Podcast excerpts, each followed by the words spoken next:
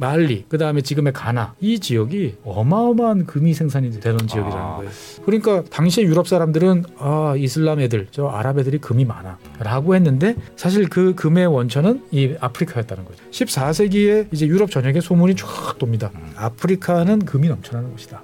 그러다가 이제 14세기에는 또 유럽 대륙에 어떤 일이 벌어졌냐? 흑사병이 돌았잖아요. 그러니까 사람이 없어요. 아 일할 사람도 없는 일할 사람이 없어요. 네. 그러면 누굴 찾겠습니까? 노예들? 그렇죠. 그러니까 유럽 사람들 기준에서 봤을 때 이 아프리카라는 동네는 가장 필요한 노예도. 있고. 그 다음에 금도 많아. 네. 멀어봐야 사람 사는 동네 아니겠냐. 가보자. 아프리카에서 노동력과 부를 찾아야겠다. 네. 라는 열망이 유럽 대륙에 쫙 퍼지게 되는데 유럽 대륙 전체에서 누가 가장 이 열망이 높겠어요? 포르투갈이에요? 가장 못 사는 나라, 가진 게 없는 나라. 그러면 누군가는 네. 그 야망에 이제 불을 붙여야 되잖아요. 네네네. 그 불을 붙이는 사람이 이제 여러분들 잘 아시는 대항해 시대에 유명한 엔리케 왕자. 그래서 대항해 시대는 인도로 가기 위한 길을 목표로 한 게 아니고 음. 아프리카로 가서 아프리카에 있는 금과 노예. 노예 이런 거를 확보하기 위한 몸부림으로 시작됐다. 최준영 박사의 지구본 연구소 오늘도 흥미로운 전 세계 이야기 전해드립니다. 반갑습니다, 정프로고요. 네, 최준영입니다. 네, 저희는 지금 유럽의 맨 서끝 포르투갈을 여행하고 네. 있습니다. 포르투갈이 이제 대항해 시대를 막 시작하려고 하는 네. 그 순간에 놓여져 있고요. 예. 자, 그럼 이제 포르투갈 그 이후로 막 주변에 있는 나라들 막 쳐들어가는 거예요? 그렇게 이제 볼 수가 있는데 네. 잠깐 이제 여기서 한 템포 죽이면서 네. 한번 이야기 생각을 좀 다시 해볼 필요가 있어요. 네. 우리가 보통 교과서에서 배울 때 대항해 시대, 음, 그래서 인도를 찾아서 막 가는 음, 막 그런 여정이 막 그려집니다. 네. 그래서 인도에 왜 가고 싶어 했을까요? 그때 뭐 어마어마한 뭐 향신료 가격이 비싸니까 예. 이거 이제 싸게 갖고 오려고 그런 거 아니에요? 뭐 그렇게 볼 수가 있는데, 네. 근데 그렇게 따지면 당시에 향신료는 누가 많이 썼을까요? 그 뭐 영국이나 유럽 귀족들이 좀 영국도 아니었을 거고 아니에요? 그 당시에는 돈 많은 쪽으로 따지면은 이제 네. 이탈리아 북부, 아, 뭐 제노바라든지, 아. 예, 뭐 피렌체 음. 이런 쪽, 아니면 뭐 예나 지금이나 강국인 프랑스. 네. 사실 이 지역 사람들이 뭐 뭔가 소비도 많이 하고 음. 아쉬우니까 뛰어나갔어야 된단 말이죠. 아 근데 포르투갈에 왜 나가냐? 왜 포르투갈이냔 말이죠. 그 포르투갈에서 무슨 향신료 가지고 무슨 위세를 자랑할 만큼 뭐가 있었냐? 그거 아니란 말이죠 보면은. 음. 그러니까 또 어떤 지역에서는 아 포르투갈 사람들은 이렇게 하, 바다를 바라보면서 그래 저는 끝- 끝까지 내가 한번 가보겠어. 음. 라는 도전 정신을 불태웠다고 그러는데 음. 아니 뭐 미쳤다고 그냥 아무 맥락 없이 바다로 나가는 거야 죽으려고. 네. 예. 그러니까 어떻게 보면 이 대항해 시대라는 게 무슨 목표가 있어서 뚜렷한 목표가 있어서 어 그 목표를 달성하기 위해서 이를테면 달나라에 가게 달에 가겠어. 음. 라고 해서 총력을 쏟아부은 그러한 활동이었냐라고 생각해 보면 저는 좀 아닌 것 같아요. 아 그래요? 예. 어. 그리고 이제 이 대항해 시대를 이야기를 하다 보면 네. 사실 이제 그 대항해 시대와 관련되는 여러 가지 이야기를 이제 나이 먹어서 다시 들여다 보면 좀 네. 기분이 안 좋을 때가 있어요. 뭐 어떤 게요? 유럽에서 이렇게 아프리카를 돌아서 네. 인도로 예, 가잖아요. 예, 예. 그때 이 아프리카라는 존재는 대항해 시대를 이야기 듣다 보면은 음. 그냥 걸림돌이에요. 아 항해하는데 굉장히 시간만 많이 걸리는. 시간만 많이 걸리는. 네. 어, 그러니까 쓸데없는 땅만 큰 뭐 대항해. 어, 이런 네. 존재, 대항해 시대를 가로막는 네, 네. 어, 그런 그냥 뭐 거대한 무슨 덩어리 같은 그런 느낌으로 자꾸 나오는데 음. 여기서 이제 우리가 한번 여러분들 지구본 연구소니까 한번 편하게 얘기해 보면은 정말 그랬을까? 아프리카 나라는 그냥 아프리카라는 동네는 그렇게 거대한 어, 엑스 덩어리였고 아. 어떻게든 자관 이 포르투갈 사람들은 인도로 가겠다라는 의지로 불탔을까? 아, 아니면 아프리 가까이 있는 아프리카부터 조금씩 조금씩 가다 보니까 인도까지 가는 길이 열린 건가요? 뭐 여러 가지가 있을 수 있어요. 근데 네. 뭐 차차 한번 그래서 아. 우리가 교과서에서 보는 거와는 좀 다른 관점에서 네. 한번 뭐 이야기를 어, 몇 번 해보려고 합니다. 음. 지금 화면에 보이시면 뭐 거대한 성이 이제 하나 보이실 거예요. 네. 뭐 꽤 거대하죠. 네. 예, 뭐 앞에 이제 버스가 있으니까 거리 뭐 이런 거 생각해 보면 어. 저게 그냥 흙으로 쌓은 성이에요. 흙이 저렇게 쌓여요? 예. 그래서 이제 저게 이제 네모난 성인데 네. 어 흙벽의 두께가 이제 3.6m. 야. 그러니까 진흙을 차곡차곡 차곡차곡 다져가지고 네. 어, 올라간 거고 이 성의 둘레는 다 합하면 2km짜리 정도 됩니다. 2km 정도 됩니다. 둘레가 네, 2km. 음. 이게 이제 보면은 지금 아프리카의 이 말리, 음. 어, 아프리카의 말리라는 곳에 있는 말리라고 그러면은 여기 예 있는 요 요건데 여기 지금 있는 이제 젠제 제노라는 이름의 성입니다. 아프리카 말리에 있는 성이에요? 예, 아프리카 아. 말리에 있는 성이에요. 네. 근데 이 젠제제노라는 동네 여러분들 들어보셨나요? 유럽풍인 것 같은데. 아, 뭐 북아프리카 스타일이죠 전형적으로. 네네네. 예. 그런데 이 젠제제노라는 이 동네는 이 예수님이 태어날 당시 음. 어, 기원 0년 네. 뭐이 당시 그 로마 시대죠 유럽으로 따지면은 음, 이 당시에 인구가 얼마였냐면 그 당시에 음. 3만 명이었어요 도시 인구가. 어, 작지 않네요. 그렇죠. 뭐 로마 정도 빼고 나면 아, 그 정도 크게 별로 없었어요. 예, 전 세계에서 뭐 중국의 당시에 장안 뭐 이런 동네 몇 군데 빼고 나면 음. 상당히 이제 규모가 있는 이제 그런 도시였다라는 거죠. 음. 그러니까 제가 이 말씀을 왜 드리느냐? 아프리카라는 지역이 우리는 막 자꾸 되게 가난하고 아, 그냥 뭐 이렇게 발전 있고. 예, 발전 안 되고 그냥 체제도 없고 음. 그냥 흑인들이 먹을 거 쫓아다니면서 있다가 서양인들이 와가지고 노예로 잡아가고. 어, 잡아가고 하는 그런 동네였는데 그런 생각이 틀렸다라는 거예요. 음. 어떻게 보면 경제력 네. 이런 면에서 봤을 때 꽤 오랜 시간 동안 아프리카가 유럽보다 음. 더 앞서 나가는 이제 그러한 음. 세력이었는데 음. 잘 몰랐죠 유럽 입장에서 봤을 때는. 아. 근데 남쪽에 아프리카라는 동네가 있는데 아. 아프리카 딱 건너면은 뭐가 있나요? 바로 사하라 사막 같은 거 네네. 있으니까 그 너머에는 뭐가 있는지 모르는 거죠. 음. 그런데 이제 아프리카의 이 7세기 뭐 8세기 이때부터 이슬람 세력들이 이렇게 쭉 들어가잖아요. 네. 그러면서 이 이슬람 세력이 아프라, 아, 그 아프리카 전역으로 막 확산이 됩니다. 음. 그러면서 이제 9세기 정도가 되니까 이슬람 세력이 이 아프리카 서쪽 사하라 사막을 건너서 아프리카 대륙 서쪽까지 이제 진출을 하게 되는 거죠. 음. 지금의 말리 뭐 이런 이 지역까지 진출을 하면서 네. 이 지역에 관한 여러 가지 소식들이 이제 유럽에 간접적으로 전달이 음. 되게 됩니다. 그래서 우리는 보통 사하라 사막 그러면 아, 거기는 아무도 못 가는 죽음의 음. 지역 뭐 이렇게 생각을 하기 쉬운데 네. 실제로 역사적으로 보면 이 사하라 사막을 통해 가지고 이 서쪽에 있던 여러 가지 소금이라든지 음. 이런 자원들이 동쪽으로 오가고 동쪽에 있던 것이 서쪽으로 오가는 대상들이 되게 많았어요. 네네네. 이걸 원래 처음에는 아프리카 사람들 스스로 이제 하다가 그 한 9세기 음. 경쯤에는 이제 이슬람 아랍 사람들이 들어오면 들어오면서 이 무역로에 이제 끼어들게 되는 거죠. 네. 그래서 와 보니까 음. 말리 그 다음에 지금의 가나 이 지역이 어마어마한 금이 생산이 되- 되는 지역이라는 아, 거예요. 말리가 금 많다는 거는 어디서 아, 얼핏 들어본 이거 것 들어보신 것. 같죠? 예, 맞습니다. 말리에서 그래서 그래서, 왕이 뭐 이렇게 행차할 때 금 뿌린 게 뭐 예, 어마어마하다. 좀 이따가 그건 말씀드릴게요. 아, 있습니까, 예, 또? 좀, 예, 네, 네, 좀 네. 있어요. 그래서 이제 이 말리에서 네. 말리와 가나에서 나온 금이 네. 이 사막을 건너서 아랍 지역으로 음. 넘어가서 네네. 이게 이제 당시에 이제 뭐 바그다드 네. 이런 쪽 그다음에 지금의 시리아 아, 이런 쪽에서 이제 아주 품질 좋은 네. 금화로 딱딱 찍혀가지고 지중해를 통해서 유럽으로 음. 이제 가게 되는 거죠. 네. 그러니까 당시에 유럽 사람들은 아 이슬람 애들 저 아랍 애들이 금이 많아라고 음. 했는데 사실 그 금의 원천은 말리. 이 아프리카였다는 거죠. 네네네. 그래서 이 학자들이 계산을 해보니까 네. 한 750년부터 한 1200년대까지 그러니까 한 400에서 한 500년 정도는 네. 이 가나와 말리 지역이 당시 전 세계 금의 3분의 1을 공급해 주던 오. 그러니까 당시에 중국을 제외한 나머지 문명 세계의 금의 한 70% 가까이는 아프리카에서 나오는 금으로 아. 이제 돌아가더라는 거죠 보면은 네. 그러면서 방금 이제 아까 정프로님이 네. 말씀하셨던 돈 많은 네. 어, 누가 뭐 금을 펑펑 뿌렸다며 네. 맞습니다. 이 그 이름이 누구냐면 만사무사라는 사람이 등장합니다. 안사무사. 예, 만사무사. 만사무사는 기록이 남아 있어요. 이런 외모를 가진 사람인데 아. 손에도 이 왕관도 다 번쩍번쩍 금으로. 금이죠. 네. 예. 1312년, 그러니까 14세기죠. 음. 1312년에 말리의 지배자로 이제 등극을 하게 됩니다. 음. 이 당시에 말리라는 나라는 인구가 5천만이에요. 응? 인구 5천만 명이에요. 에이 설마 정말로. 5천만이 될 수가 있어요? 예.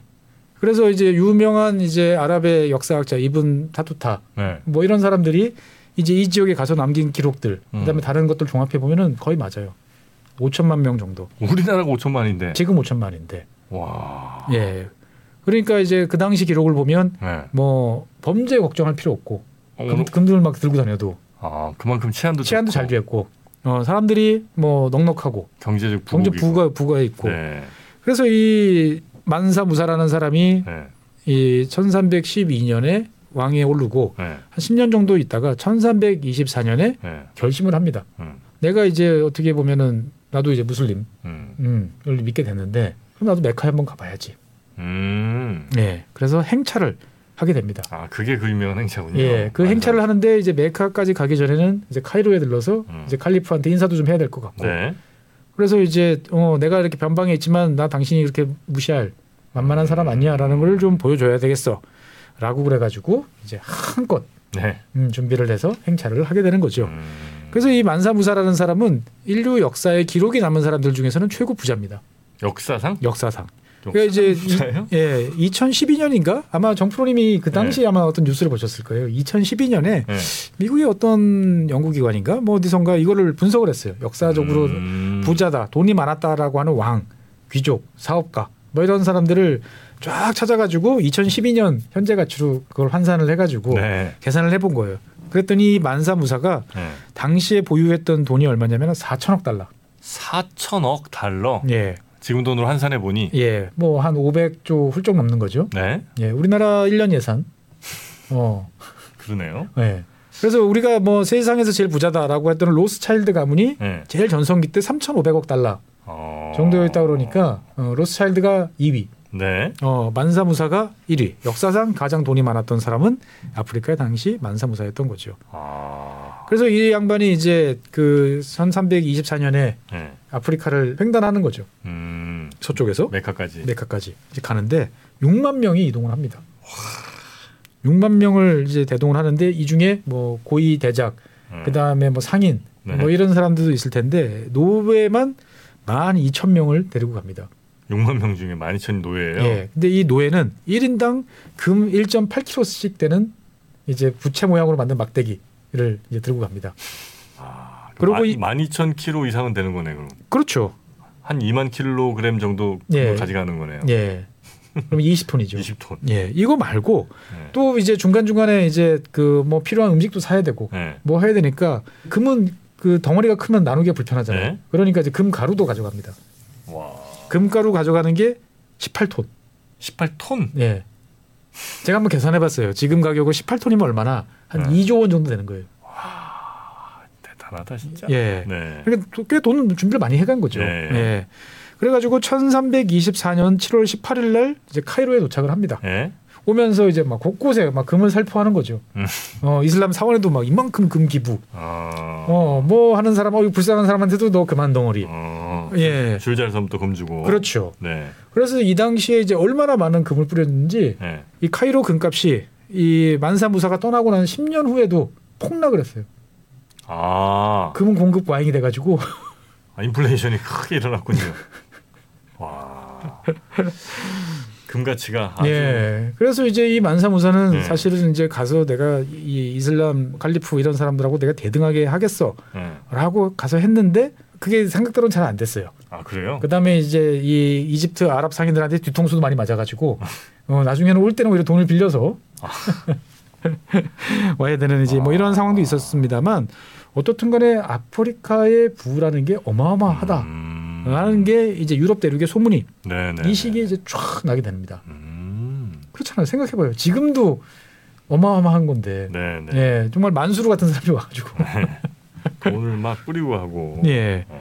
그러니까 당시 아랍 사람들은 첫 번째 눈에 들어오는 건 뭐겠어요? 만사무사가 갖고 온 거대한 음. 금이라는 거. 그래서 네. 아 저기 아프리카 저 서쪽에 있는 마할리라는 동네, 음. 어, 그 동네 가면은 금이 많다라는 음. 게첫 번째. 네. 두 번째 이 아랍 사회는 오랫동안 중동 지역은 노예를 썼잖아요. 음. 근데 사실 노예를 잡는다는 건 쉬운 일이 아니었어요. 네. 전쟁을 해서 힘겹게 뭐 몇십 명, 음. 몇백 명 잡으면 대로또 음. 이런 거였는데 아까 몇 명 데려갔다 그랬죠? 만 이천 명. 만 이천 명. 저 나라에 가면 노예가 대박 끌고 올 수 있겠다 라고 아. 이제 생각을 하게 됩니다. 네. 그래서 사실 이 아랍 사람들은 이 저쪽 아프리카 서쪽에 가서 음. 금이나 이런 것도 갖고 왔지만 그거보다는 오히려 노예가 더 짭짤한. 음. 그래서 아랍 사람들이 아프리카 사람들을 거래를 해서 네. 노예를 데리고 와서 노예 무역을 먼저 시작을 하게 되는 거죠. 음. 예. 그러면서 이제 14세기 이게 1324년에 이제 만사무사가 이제 왔다 그랬으니까 네. 14세기에 이제 유럽 전역에 소문이 쫙 돕니다. 음. 아프리카는 금이 넘쳐나는 곳이다. 음. 예. 그러면 이제 아프리카로 이제 가야겠다라는 네. 생각들을 이제 슬금슬금 하게 되는 거죠.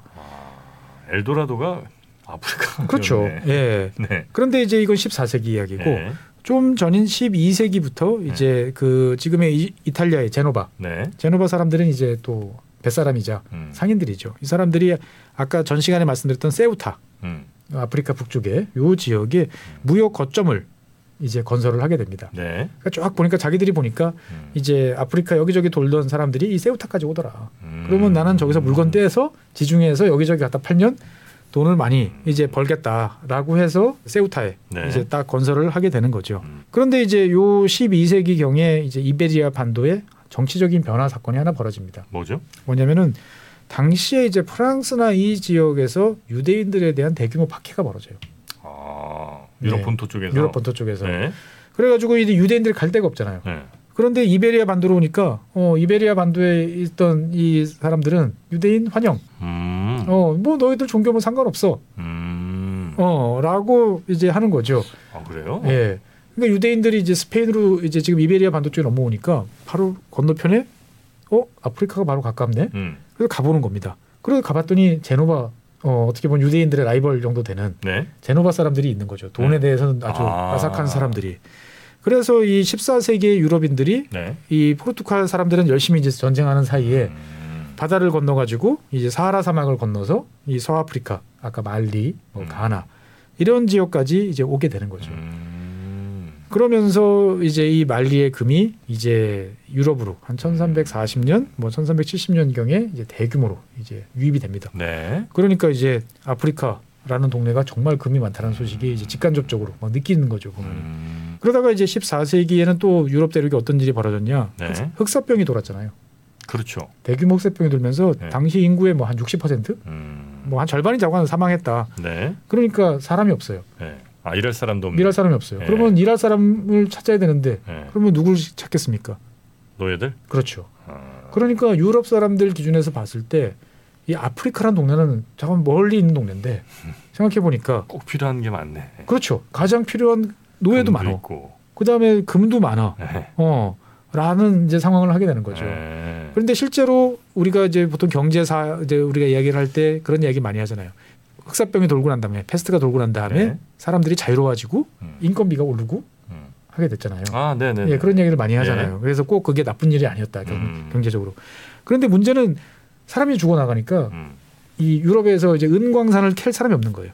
아, 광산 노동자가 없어요. 예, 그러니까 네. 통화가 부족한 거죠. 디플레이션 현상이 이제 발생을 하게 아, 되는 양적 거죠. 긴축이 그렇죠. 자동 양적 긴축이 발생하는 네, 거죠. 네. 근데 때마침 이 말리 지역의 왕위 승계를 둘러싼 내분이 벌어지면서 네. 이 안전하게 가서 이제 금 교역해 오던 것들이 끊긴 거예요. 아, 금도 끊겨요. 아프리카 금도 끊기는 거예요. 네. 그러니까 유럽이 이 당시에 이제 사람도 없어, 네. 금도 없어, 은도 없어. 그러니까 이제 이 정말 암담한 상황이 이제 연출이 되는 거죠. 네. 그러니까 사람들 입장에서 봤을 때는 이렇게 되면은 이판사판 정신으로 이제 바뀌게 됩니다. 아. 어 아프리카, 어 그게 어딘지 잠깐 무서운 동네라고는 하지만 네. 멀어 봐야 사람 사는 동네 아니겠냐. 가보자. 아프리카에서 노동력과 부를 찾아야겠다라는 네. 열망이 유럽 대륙에 쫙 퍼지게 되는데 유럽 대륙 전체에서 누가 가장 이 열망이 높겠어요? 포르투갈이에요? 가장 못 사는 나라, 아. 가진 게 없는 나라. 이런 나라일수록 이판 사판으로 이제 덤벼들게 되는 거죠. 가만히 손가락 빨고 있다 죽으나. 그렇죠. 나가서 죽으나. 나가서 주구나. 그런데 뭔가 자관 바다를 통해서 아프리카를 가보면 아. 어 뭔가 할 수. 있겠더라. 그러니까 네. 제가 이렇게 여러 가지 말씀드린 이유는 인도를 향해서 가겠다라는 딱 어떤 정해진 목표를 가지고 음. 바다로 바다로 막 응? 끊임없는 시도 막 그 영웅적 항해 이렇게 한 게 아니고 당장 코앞에 있는 문제를 해결하기 위해서 아, 하긴 인류가 그렇게 장기적인 비전을 가지고 움직이는 뭘- 문제는 아니라는 거죠. 예, 네. 하다 보니 이렇게 되는 게 훨씬 많겠죠. 그렇죠. 그러니까 이제 우리가 뭔가 꿈과 희망, 어, 거대한 야망을 가진 존재. 뭐 야망은 야망이죠. 어, 하지만 그게 인도로 가는 길을 찾겠다. 이거는 아닌 것 같다 라는 말씀을 좀 먼저 드리고 싶습니다. 아, 그렇게 이제 우리한테 배경을 먼저 좀 설명 그렇죠. 좀 해주신 거고요. 그래서 대항해 시대는 인도로 가기 위한 길을 목표로 한 게 아니고 음. 아프리카로 가서 아프리카에 있는 그 금과 노예. 노예 이런 거를 확보하기 위한 몸부림으로 시작됐다. 이렇게 보는 게 맞을 것 같습니다. 네. 네. 그러면서 이제 그러면 누군가는 네. 그 야망에 이제 불을 붙여야 되잖아요. 네네네. 그 불을 붙이는 사람이 이제 여러분들 잘 아시는 대항해 시대에 유명한 엘리케 왕자. 지금 화면에 왕자. 예. 이 양반은 이제 아까 말씀드렸던 그 세- 세우타를 점령했던 아, 왕자치고 너무 노안 아니에요? 좀 나중에 아, 나중에. 나, 나중에 그린 겁니다. 네. 이제 주왕 1세의 이제 네. 셋째 아들이에요. 셋째 아들. 근데 뭐 셋째 아들이니까 왕이 될 가능성은 없죠. 첫째 형 가셔도 둘째 형이 있으니까. 그렇죠. 둘째까지는 이제 이렇게 볼 수 있는데 네. 아들 넷 중에 네. 셋이었어요. 그러니까 왕이 안 되는 팔자였는데 이 양반이 이제 세우타에 이제 금이 많다는 이야기를 전해 들은 거죠. 아, 그래서 아까 말씀드린 것처럼 1415년에 이제 주황 1세가 이제 병력 19,000명을 몰고 아 가요. 이제 갈 때 이 당시 21살이었던 엘리케가 선봉에 서서 음. 갑니다. 나는 어차피 왕 안 되니까 돈이라도 많이 벌자. 어. 라고 했어요. 그래 가지고 이제 점령을 합니다. 음. 점령을 하는데 창고를 막 털어보니까 네. 여러 가지 물건들은 많아요. 음. 다 비싸고 좋, 좋은 거긴 해. 음. 그런데 대실망을 합니다. 왜요? 이 포르투갈 사람들은. 포르투갈 사람들이 이 세우타를 공격했던 가장 큰 이유는 금. 금, 금이 없어요? 금이 없어요. 아 다른 거옷 같은 건 많은데. 그렇죠. 뭐이 희귀한 약초, 네. 무슨 향료, 어 이런 것들도 꽤 돈 나가는 물건인데 금이 없어. 금이 없다는 거예요. 다 금 때문에 여기까지 왔는데. 아 열받네. 예. 그 분명히 여기 금이 있다라고 했는데 이게 네. 어떻게 된 건가? 라고 해 보니까 그 사이에 이 무역 거점이 바뀐 거예요. 아 그것도 파악 못하고 간 거예요? 그렇죠. 그러니까 여기 세우, 세우타인데 아. 여기서부터 한 50km 정도 떨어진 탕헤르 아 여기 아닌가벼. 요 지역으로 이제 그 사이에 이제 금 교육의 거점이 아 이제 옮겨간 거죠. 금은 다 저 동네에 있다더라 빨리 절로 가야지 그러면. 그렇죠. 그런데 이 탕헤르라는 지역은 네. 요 세우타는 사실은 지키는 입장에서 봤을 때는 상당히 불리한 지역이에요. 뭐 주변이 다 험난하고 아. 병력을 배치할 때도 별로 없고 네네네. 그러니까 바다에서 누가 쳐들어오면 상당히 이제 곤혹스러운 아. 그런 지역인데 비해서 이 탕헤르 같은 지역은 주변이 평야고 뭔가 이제 음. 잘그 지역을 지킬 만한 이런 것들이 많으니까 네. 포르투갈 입장에서 봤을 때는 이 함부로 아 쳐들어가기가. 예, 영향이 안 되던 이제 그런 상황인 거죠. 네. 그러니까 이제 엘리케 왕자 같은 경우는 좌절합니다. 아. 어, 내가 뭔가 금을 어, 왕창 얻어가지고 음. 어, 해봐야 되겠다라고 생각을 했는데 이제 실망을 한 거죠. 네. 근데 하지만 뭐 어쨌든 간에 열심히 싸웠으니까 음. 이제 왕한테 영토를 이제 받습니다. 음흠. 어, 너는 어쨌든 간에 네가 이제 세우타 요 지역에도 많이 가봤고 음. 그다음에 이런 지역을 좋아하는 거니까 바닷가로 가라. 음. 그래서 포르투갈 최남단에 있는 이제 알가르베 라는 지역의 총독으로 부임을 합니다. 네. 왼쪽 사진에 보시면 이렇게 동 빨간색으로 표시해 놓은 요 음. 지역입니다. 음. 그러니까 바로 대서양이랑 연결돼 있는 네네. 그 지역이죠. 그래서 이 뭔가 이 엘리케 왕자는 약간 독특한 사람이긴 했어요. 음. 그래가지고 여기서도 편안한 도시가 아니고 가장 끝으로 바다로 톡 튀어나온 지역을 찾습니다. 음. 그래서 이 사그레스 고지라고 하는 네. 대서양으로 툭 튀어나온 요 지역에 어 가서 항해 학교를 설치를 하게 됩니다. 항해 학교? 예, 저 아. 아프리카에 네. 금이 있다라고 하는데 네. 어 육로로 가자니 어 이거는 그 중간에 있던 무어인들 음. 이 사람들하고 일일이 싸워서 가야 되는데 음. 보니까 무어인들이 금 자체를 갖고 있는 건 아닌 것 같아. 음. 더 멀리 가- 나가야 되는데 이건 네. 결국 바다로 가야 되지 않겠냐. 음. 라고 생각을 해서 네. 항해 학교를 만듭니다. 그래서 이제 여기서 정보도 수집하고 사람들도 잡아보고 네. 모셔오고 하면서 지도도 만들고 음. 배도 개량하고. 근데 무엇보다도 제일 엘리케 왕자라, 왕자라는 사람을 보면 참 하나 대단한 거는 뭐냐면은 어떤 정보도 음. 소홀히 넘기진 않았어요. 아. 장사꾼들의 지나가는 말 한마디, 아. 어, 누군가 지나왔다고 누가 이야기를 전해 들으면 불러서 이야기를 하고 교, 차 검증을 하고 어. 그걸 차근차근 기록에 남기는 거죠. 네. 촉을 늘 세우고 다니고. 그렇죠. 네. 그러면서 가보진 않았으나 마치 가본 것처럼 점점 이제 그 지역에 대한 그림을 네. 그리게 되는 거죠. 그러면서 이제 1424년이 되니까 이제 이때부터 배로 이제 음. 나가서 항해를 해봐라라고 네. 이야기를 해서 지난 첫 번째 시간에 얘기했던 그 포르투갈의 저 바다에 떨어진 제도들 있지 않습니까? 마데이라 제도, 아. 아조레스 제도? 네 그런 데를 발견하는 거예요. 아. 발견했어요. 아. 그래서 이제 이 항해왕 엘리케라는 이제 별명을 이제 얻게 됩니다. 그러니까 이제 포르투갈 입장에서 봤을 때는 가진 게 없던 나라인데 어떻든 간에 어, 저 망망대에 나가서 네. 우리 땅이라고 음. 하는 땅을 찾아오니까 오, 이 엘리케도 제법인데? 음. 라고 이제 생각을 이제 해주게 되는 거죠. 네. 그러면서 이제 정치적으로 입장을 이제 확대하는 거고 아. 내가 이 바다로 나가는 게 돈 버리는 짓이 아니까 나한테 돈좀 내놓으쇼. 음. 라고 하는 이제 발언권이 생기고. 예, 생기게 됩니다. 네. 그런데 이제 이 엘리크 왕자는 저 리스본에 일일이 그때마다 돈 주세요, 돈 주세요라고 해서는 이거 안 된다. 음. 내가 돈줄을 마련해야 돼라고 이제 생각을 하게 되는 거죠. 그래서 한 게 뭐냐면은 이 마데이라 이 마데이라 제도 섬에 가 보니까 사탕수수가 자라더라는 거죠. 그래서 대서양 지역 최초의 제당소 설탕 만드는 설탕 공장을 짓습니다. 거기다 만들어요. 거기다 만듭니다. 어. 그래서 당시에 한 연간 70톤 정도를 네. 뽑아내는 거죠. 어. 근데 당시에 이제 이 설탕 설탕은 거의 금이랑 가격이 이제 비슷한 수준의 음. 이런 거였기 때문에 뭐 돈을 짭짤하게 이제 벌 수 있었던 거죠. 그런데 보니까 이게 더 늘릴 만한 네. 영양 캐파가 있어. 그런데 늘릴 수가 없네. 왜요? 사람이 없는 거예요. 아 노예 또 필요하네. 그래서 노동력인데 결국은 사람을 찾아야겠다. 네. 사람을 찾으려면 포르투갈은 가뜩이나 인구 없는 나라인데 네. 여기서 데려오는 건 말도 안 돼. 네. 그러면 아프리카에 노예가 있다니까. 그러니까 아프리카로 가야 되는 목적이 더 분명해지는 거죠. 네. 그래서 이제 1433년에 질 이아네스라는 선장한테 음. 자 세상의 끝이라고 알려져 있던 보자도르 곳 이라고 하는 지역이 있는데 화면에 보시면 요쪽입니다. 요쪽에 세상의 끝. 예. 그러니까 당시에 유럽 사람들이 아프리카는 대륙의 존재는 알았잖아요. 네. 그럼 여기서 배를 띄워서 이 아프리카 해안선을 보이는 대로 멀리는 못 나가니까 네. 이렇게 따라서 요 보자도르 곳까지는 가는데 요 지역 남쪽으로는 가본 적이 없어요. 음.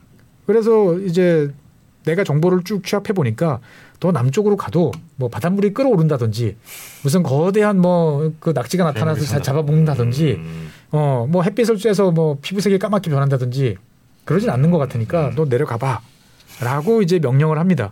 아, 그 세계 세상의 끝을 넘어서 가는 거네. 그렇죠. 넘어가 봐라. 어. 라고 하는데 이제 몇 차례 이제 실패를 합니다.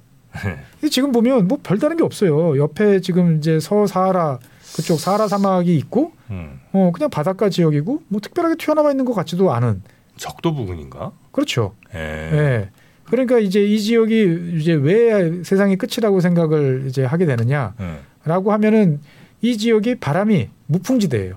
아, 바람이 이렇게든 저렇게든 원래 잘 안. 불어요. 요 요 지역. 그러니까 돌아오지가 못해요. 어떻게든 잘 이용해서 가긴 가는데 예. 돌아올 때 바람을 타기가 쉽지 않다는 거죠. 음. 남풍을 타야 올라가는데 바람이 계속 북쪽에서 불어오니까 예. 돌아올 수가 없는 거예요.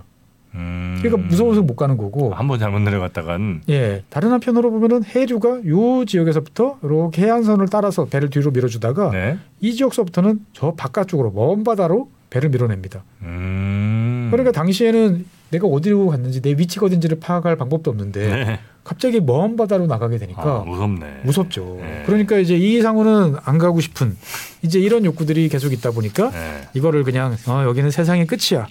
라고 이야기를 이제 하게 되는 거죠. 그 보면. 윗사람한테 보고용으로 그렇게 했을 수도 있겠네요. 뱃사람들이 아 저 밑에 가면 너무 힘들어질 것 같으니까 네. 여, 여기가 세상의 끝입니다. 예. 왕, 왕자님 뭐 그렇죠. 근데 왕자는 이제 그- 그렇게 보고를 했는데 네, 가반 마 가봐. 어, 너뭐뭐 갖고 왔어? 해보지도 않고 그래. 해보지도 않고 그래서 두세 번의 이제 실패 끝에 네. 1434년에 돌파를 하는데 성공을 합니다. 아 세상의 끝을. 예, 끝을 돌파를 해서 해안가에 가보는데 모래사장밖에 없고 응. 그냥 나뭇가지 몇 개 있고 응. 어 그냥 별로 없는 거예요. 아 그래요? 그러니까 이제 이 리스본에 있던 포르투갈 귀족들이나 어, 왕들이 아. 이제 엘리케가 뭘 또 갖고 오나 하고 이렇게 지켜보고 있는데 네. 없는 거예요. 그러니까 이제 아, 엘리케 입장에서 봤을 때는 어, 야 이거 바다로 나가는 게 더 맞나? 음, 라는 생각을 이제 하게 되는 거죠. 그렇겠네요. 그러니까 이제 이 포르투갈에서는 엘리케가 무슨 크게 돈을 벌어오나 싶어서 기대를 하고 있는데 아, 실망이 크네. 어 이거 아니야 아니야 아니야. 네. 그럼 어떻게 하겠어요? 그러면은 이제 좀 무- 위험 부담이 크지만 네. 확실한 거를 해야죠. 뭐요? 아까 여기 세우타가 아닌 요 탕헤르에 아 거기 또 쳐들어가요? 그러면 탕헤르를 쳐야죠. 네. 탕헤르를 쳐서 이제 금을 뺏는 게 네. 어, 낫다라고 생각을 해서 1437년에 이제 포르투갈 정부 음.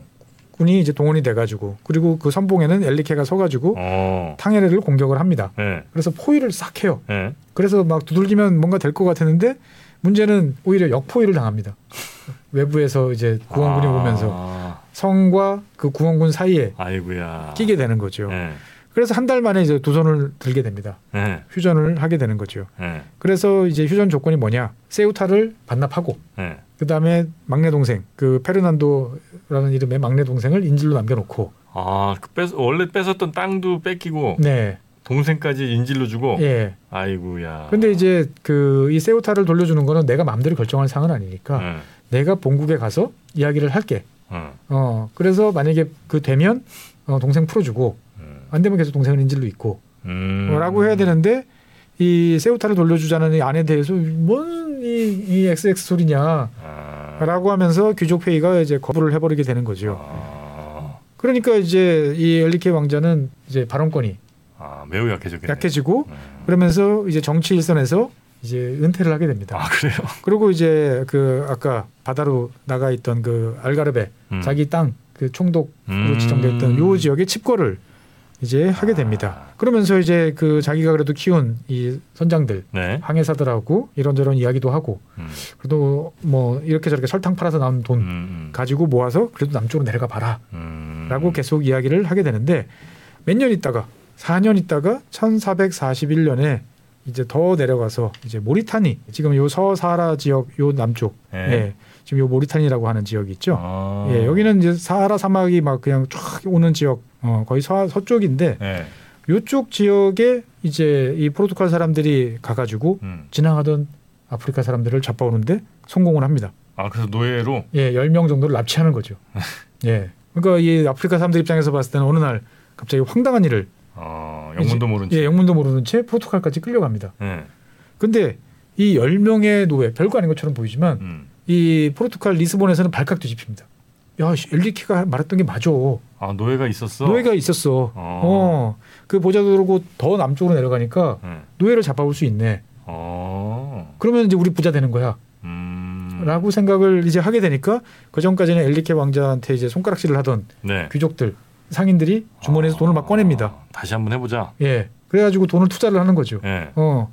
나 돈 얼마 투자했으니까 갖고 오는 노예 중에 몇 퍼센트는 내 거. 음. 이런 식으로. 그래서 1444년에 다시 원정대가 가서 이제 235명의 노예를. 이제 흑인들을 잡아옵니다.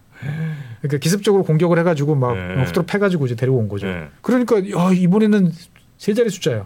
네. 그돈 된다. 그러면서 이제 네. 포르투갈 사람들 사이에 머리가 막 돌아가게 되는 거죠. 아, 이번에 200명 잡은 다음에 1000명 잡아. 다볼 수도 있고 음. 노예 잡아서 어디다 쓰지? 야 엘리케가 저기 어? 섬에다가 설탕 공장 만들었잖아. 아. 그거 사람만 더 투자하면 돈 된다며. 음. 그러면 그 섬만 되겠어? 그 비슷한 섬 딴 데도 있잖아. 음. 우리가 노예만 잡아서 거기다가 집어넣으면 음. 설탕 공장 설탕 돌리고. 만들어서 그거 영국에도 갖다 팔고 음. 노예도 노예대로 써먹고 네. 되겠다라고 생각을 하게 됩니다. 음. 그래서 1444년 이후에 몇 차례 이 노예를 네, 네, 네, 잡기 위한 사람, 이 가게 되는데 음.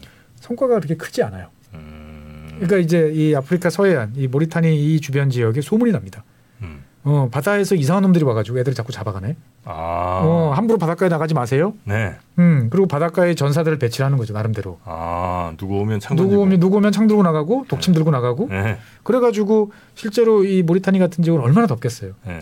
근데 포르투갈 사람들은 갑옷 입고 옛날식으로. 아 일단 뭐 쪄죽기 십상이네. 예, 저축기 십상이고 좀 네. 뛰다가 탈수 아. 걸려서 이제 그러다 보니까 이 엘리케 왕자가 1448년에 야 노예는 그렇게 잡아오는 게 아니야. 네. 어 노예 확보를 위해서 그렇게 칼 들고 설치는 거 이제 그만해라. 아. 라고 이제 명령을 내리게 됩니다. 예. 그러니까 이제 엘리케 왕자 입장에서 봤을 때는 이 지역이 처음에는 아무것도 없고 음. 그냥 이렇게 줍줍해서 데려오면 될 줄 알았는데 음. 가 보니까 음. 아까 말한 대로 경보 체계도 발동하고 네네. 어 사람도 배치돼 있고 음. 야 이 지역은 아무것도 없는 체계가 아니고 뭔가 체계와 시스템이 갖춰진 동네야. 음. 근데 우리가 배 몇 척 보내가지고 몇십 명 보내가지고는 할 수가 없네. 음. 그럼 어떻게? 해? 노예는 필요한데. 네. 그러면 딜을 해야지. 음. 거래를 하자. 음. 어, 그래서 칼을 내려놓고 네. 우리 무역합시다. 라고 그래서 아. 처음에 노예를 잡아오던 이 모리타니 서해안 바로 옆에 떨어진 네. 여기 오른쪽에 보시면 약간의 섬 같은 지역 있죠. 예. 뻔히 보이는 아르긴이라는 섬이 있습니다. 네. 요 섬에다가 포르투갈이 교역소를 거래소를 설치합니다. 아 납치가 아니라 예, 돈 주고 사온다. 그렇죠. 자, 우리 이제 거래합시다. 우리 더 이상 당신들을 칼, 창칼로 총칼로 이제 안 잡아가요. 네. 우리하고 물물 거래를 해야 되는데 네. 우리는 당신들이 필요로 하는 노쇠라든지 어, 섬, 뭐 옷이라든지 위스키. 뭐 여러 가지가 있으니까 네. 어, 이거 좌판에 깔아놓는 거죠. 아, 대신 노예 좀 주세요. 그렇죠. 서로 이제 딜을 하는 거죠. 아. 네.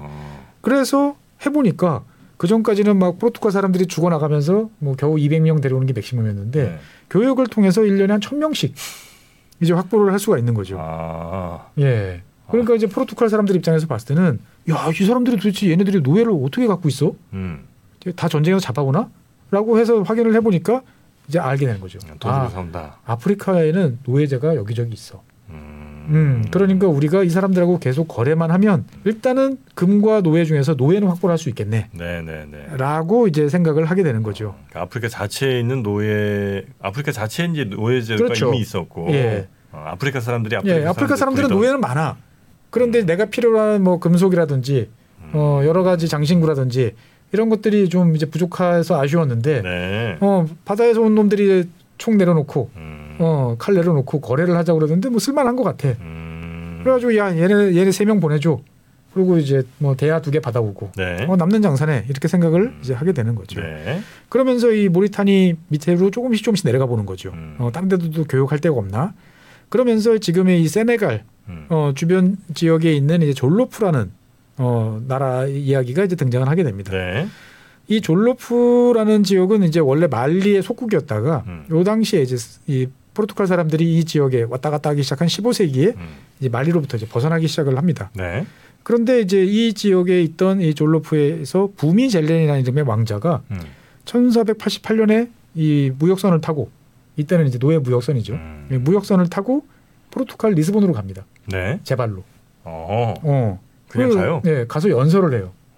그래요? 무슨 연설을 하냐? 네. 나, 어, 우리가 이제 서로 사이좋게 지내는 게 좋겠, 좋겠고. 네. 근데 내 상황이 지금 이제 형제들이 사촌들이 내 뒤통수를 쳐가지고 음. 나의 와, 내가 받아야 되는 왕이 왕 자리를 음.